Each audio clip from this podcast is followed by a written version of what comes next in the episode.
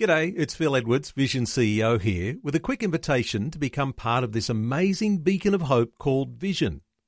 Together we can put our love into action to help people of all kinds build or rebuild their lives on the truth of God. Please consider the part you can play during our upcoming Visionathon appeal, remembering that it's your support that makes Vision possible, including this podcast. Audio on demand from Vision Christian Media. God's people were recognized at that time as the possessors of real wisdom. Babylonians and Persians and people of all nationalities were coming to that land where they've worshiped the one true God, who is the only one, the giver of wisdom. Welcome to Leading the Way with Dr. Michael Youssef. Who do you seek out? And what do you do when you have a difficult life question? It's become common for many to go to the internet or start searching through YouTube. But when you need real life wisdom, where do you go? God's Word, of course. Today, Dr. Youssef begins a new series called Got Wisdom? Encouragement from the pages of Proverbs for answers to the daily challenges of life. Let's listen together as Dr. Michael Youssef begins today's teaching. Today, I want to begin a short series of messages on biblical wisdom. I need to begin by telling you that in the Hebrew language, there are six words, and they're all translated in English as wisdom. But the most common one that you find in the book of Proverbs is the word hukmah, which really simple definition is this making the right decision at the opportune time making the right decision at the opportune time. That's the word hukmah or the word for wisdom in the Hebrew language. And who can do that but God? All the time, making the right decision at the opportune time, at the right time. And that is why only those who walk in faith, only those who walk with the Lord Jesus Christ are able to do that more than anybody else. To make the right decision at the right time. This is the definition of wisdom in the book of Proverbs as we're going to look at it. I'm calling this message the plea of wisdom. We're going to see in the next two messages the protection of wisdom and the path of wisdom, but this is the plea of wisdom. In fact, the first chapter in the book of Proverbs, you're going to find that the entire chapter is a contrast. Wisdom and folly are represented by two women. Both are calling out to people, both are inviting people both are tempting us to follow them. The first 19 verses of Proverbs, you'll hear the call of folly. But by contrast, you must understand that both wisdom and folly are very inviting. Both wisdom and folly are active in their pursuit of us every single moment of every single day.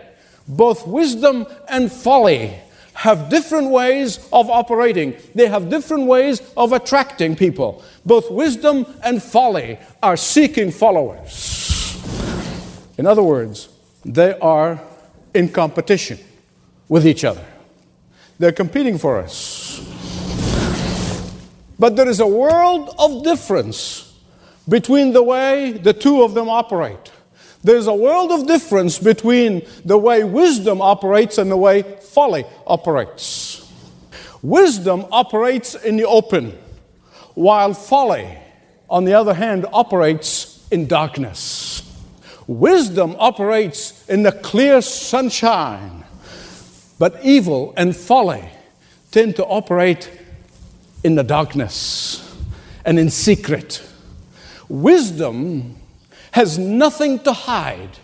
Everything is open, but folly is secretive, sly, covert. Wisdom makes itself available to anyone who seek after it or who willing to receive it. Folly, on the other hand, is active only when nobody is looking. That's the contrast that the scripture makes here. And Solomon said that wisdom is pleading with all people everywhere to receive it. Please take me with you. Accept me. That's what wisdom is doing. It's pleading with everyone. And you say, how do you know that wisdom is pleading with every person, everywhere, all the time? It's very simple. It's right there in the scripture. You see, in Solomon's day, the busiest place in town is at the gate of the city. All the commerce took place right there at the gate of the city. The government conducted business right there at the gate of the city. The legislators, the judges actually conducted their courts right there at the gate of the city. All the business deals were sealed right there at the gate of the city. In other words, wisdom was crying out to be accepted in every area of life. It's calling out. She's calling out. I believe with all my heart that if Solomon is writing in our day, he would have said, Wisdom is crying out in the schools. Wisdom is crying out in the libraries. Wisdom are crying out in books and magazines. Wisdom is crying out in the Congress and the legislators. Wisdom is crying out in radio and television. Wisdom is crying out where business is being conducted. Wisdom is crying out in the hospitals and in the operating room. Wisdom is crying out in the boardrooms and in the shop floors. Wisdom is crying out in every area of life. Unlike folly, wisdom is pleading openly and pleading passionately. But sadly, wisdom's voice is being drowned by the pursuit of folly. The Bible said that the beginning of wisdom, not the end of it, the beginning of wisdom is the fear of the Lord. And the reason you know that wisdom's plea has been going unheeded is because the fear of the Lord is not in the land anymore. I want you to look at verse 22 of Proverbs 1. There's three questions in that one verse, verse 22. Three questions that are addressed to those who choose to ignore wisdom and pursue foolishness. These are three rhetorical questions and need to be answered by every human being that has ever lived. Listen to me. Every one of us have to answer these questions how long will the scorners remain in their scorning? How long will the foolish remain in their foolishness? How long? How long? Wisdom is crying out to our nation and saying, How long will you be deceived by soft words like diversity and inclusiveness and political correctness and sexual orientation and tolerance and open mindedness? How long will you be deceived by these soft words? How long?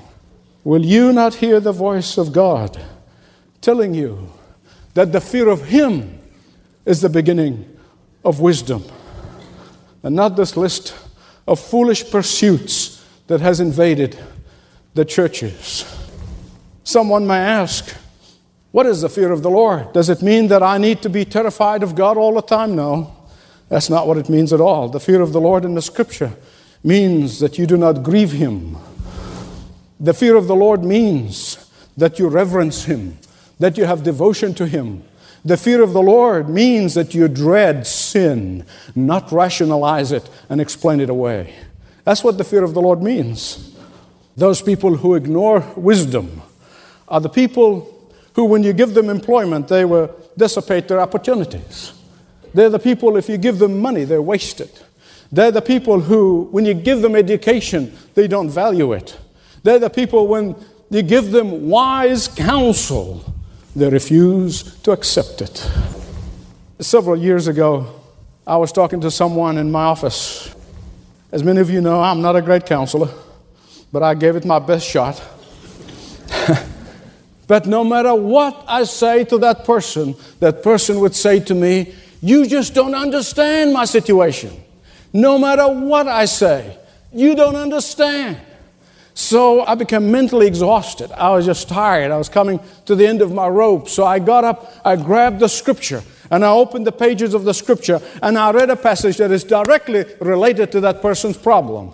Before I even finished the passage, that person said, But the scripture doesn't understand.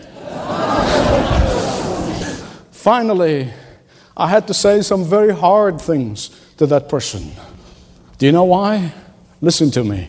It's from the Word of God here. Because when people are in the grip of folly, they need to hear the word of rebuke from the Word of God. And the difference between those who positively respond to the wisdom's open plea and rebuke from the Word of God and those who are caught up in folly and in its folly's secret enticement, the difference between the two is success or failure. I want you to hear me right, please. Those who accept the rebuke of wisdom and the wisdom that comes from the Word of God will succeed. Those who get angry and leave, and they're going to keep on repeating their error with meticulous precision. And they're going to keep doing it over and over and over again. Why? Because their folly has stopped them from receiving the rebuke of the wisdom of the Word of God. Why do I say this? Because folly hardens the heart. And a hard heart is like hard ground that needs to be plowed, that needs to be broken so that it can produce crops. Just as the clay needs to be kneaded and pounded before it can turn into a beautiful instrument, into a useful instrument. So is the heart that is hardened by folly. So is the heart that is hardened with pride. I want you to hear me right. People who refuse to be broken by the Word of God, listen to me, some of you are there. Those who refuse to be broken by the Word of God and the Word of wisdom of the Word of God will never be useful to God. Did you hear that? Those who refuse to accept wisdom's admonition will not be of help to anyone. Those who are so wrapped up in themselves, those who are committed to being right all the time, those who are who get angry at the preacher when he speaks wisdom from the word of God, those people who shrug their shoulders and they say, "Well, that was another good sermon." and refuse to listen to the rebuke that comes from the word of God, from the Holy Spirit of God they will remain in their foolishness until it's too late. Until it's too late. And Solomon is saying, look at verses 28 all the way to 31 of Proverbs 1. Here's what Solomon is saying. He is saying that when wisdom is scorned, when wisdom is rejected, when wisdom is ignored, wisdom will one day mock those who have rejected it. Wisdom one day is going to laugh at those who ignored it. Wisdom will take delight in the plight of those who have opted for the foolishness of their own folly. Now, you need to understand the Hebrew language, particularly whenever we're looking at the Old Testament. You've got to understand the way the language is used. Because when you read this, the first thing you're thinking about is is God going to sit back and laugh at the plight of the folly? Is God going to sit there and mock the person who have made the choice for folly instead of wisdom? And the answer is no. And that is why I want to illustrate it to you in a way that you'll understand it, okay? I get sick. I go to the doctor, and the doctor diagnosed my sickness. And then he gives me a medicine. I take the medicine and I put it by my bedside.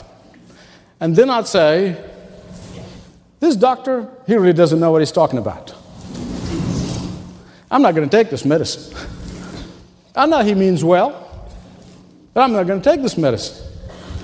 This medicine can't really help me, he can't do much. I know how to take care of myself. The medicine will be sitting there by my bedside. Every morning when I wake up, I see it. Every evening when I go to bed, I see it. I look at that medicine and I say, I'm fine. I don't need your medicine.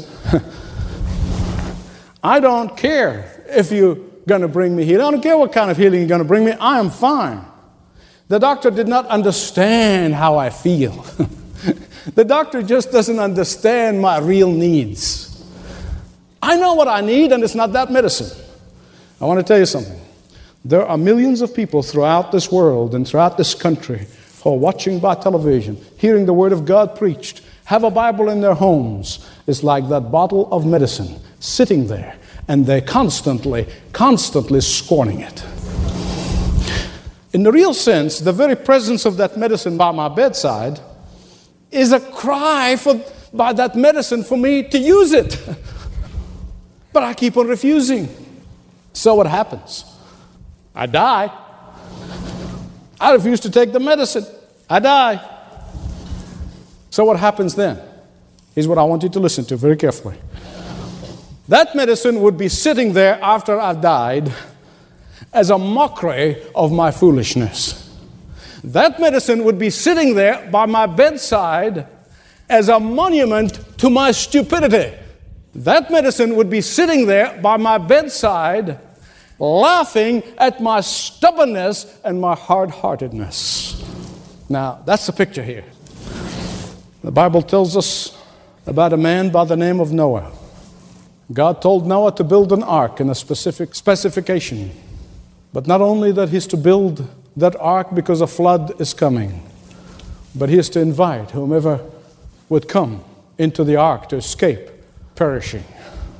Noah went about building the ark. Not only that, but he was going to his neighbors. He was inviting them to come into the ark.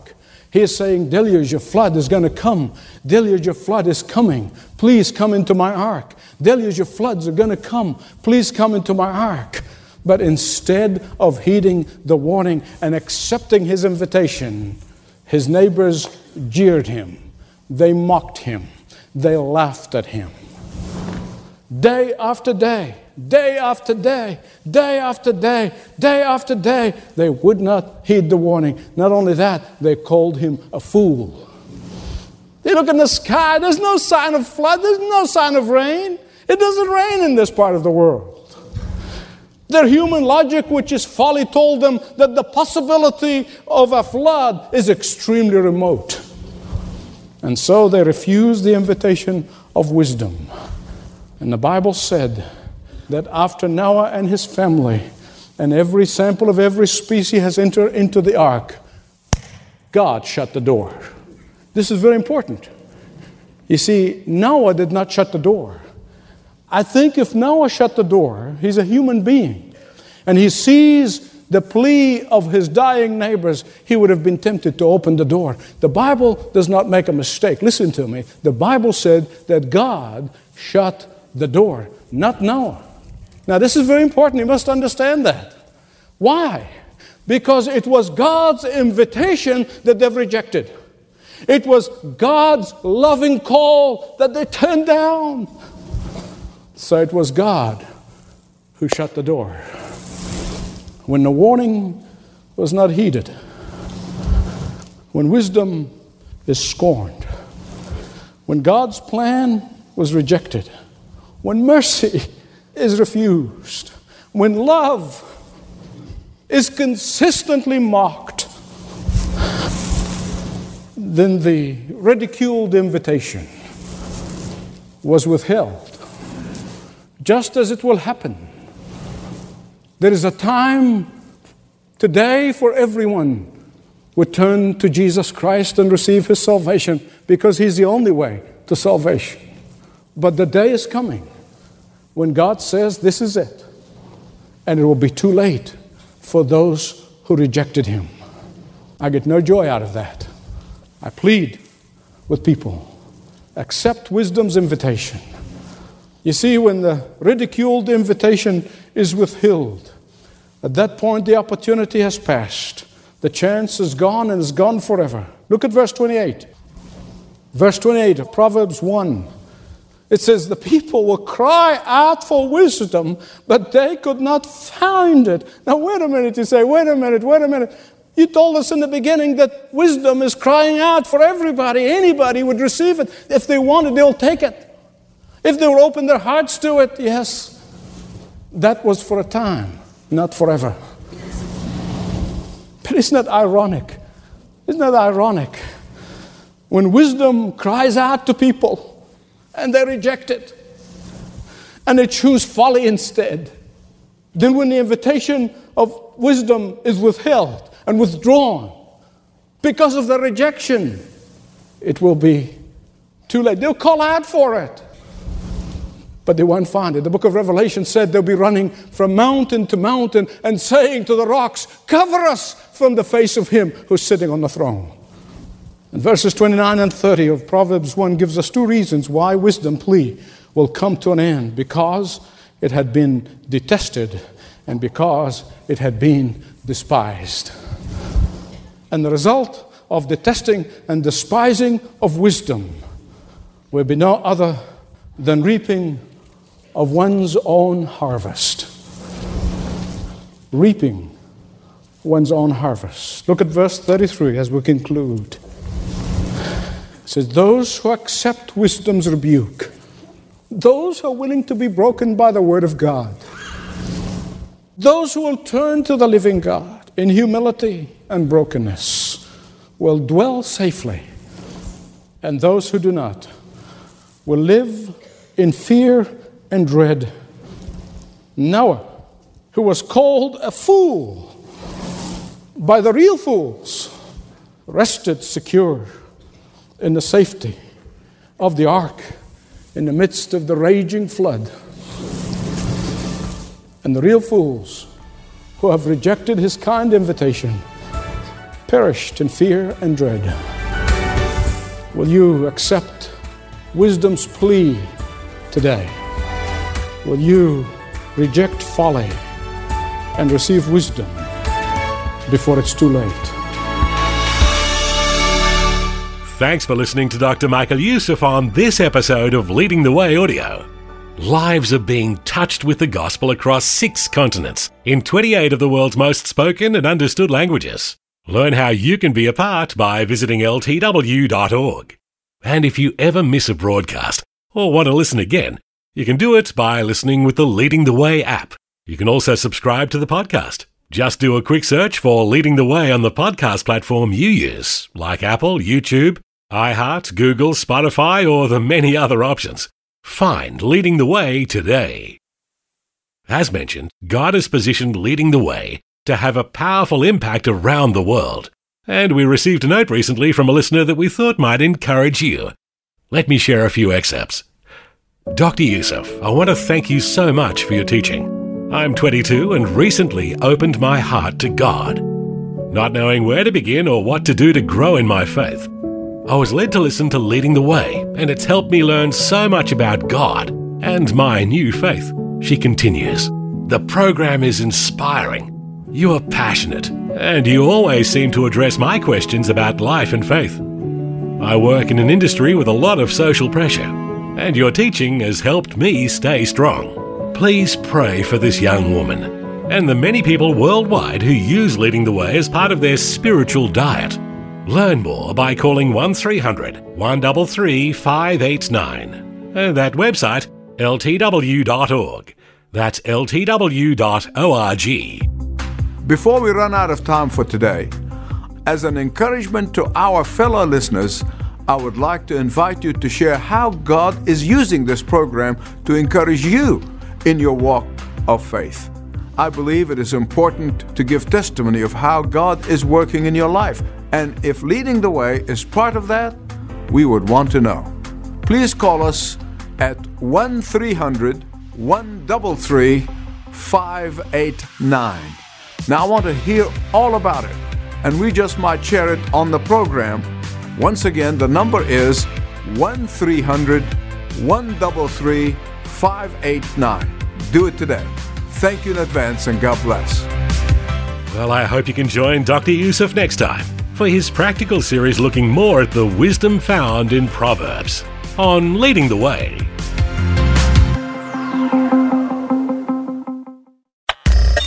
Thanks for taking time to listen to this audio on demand from Vision Christian Media.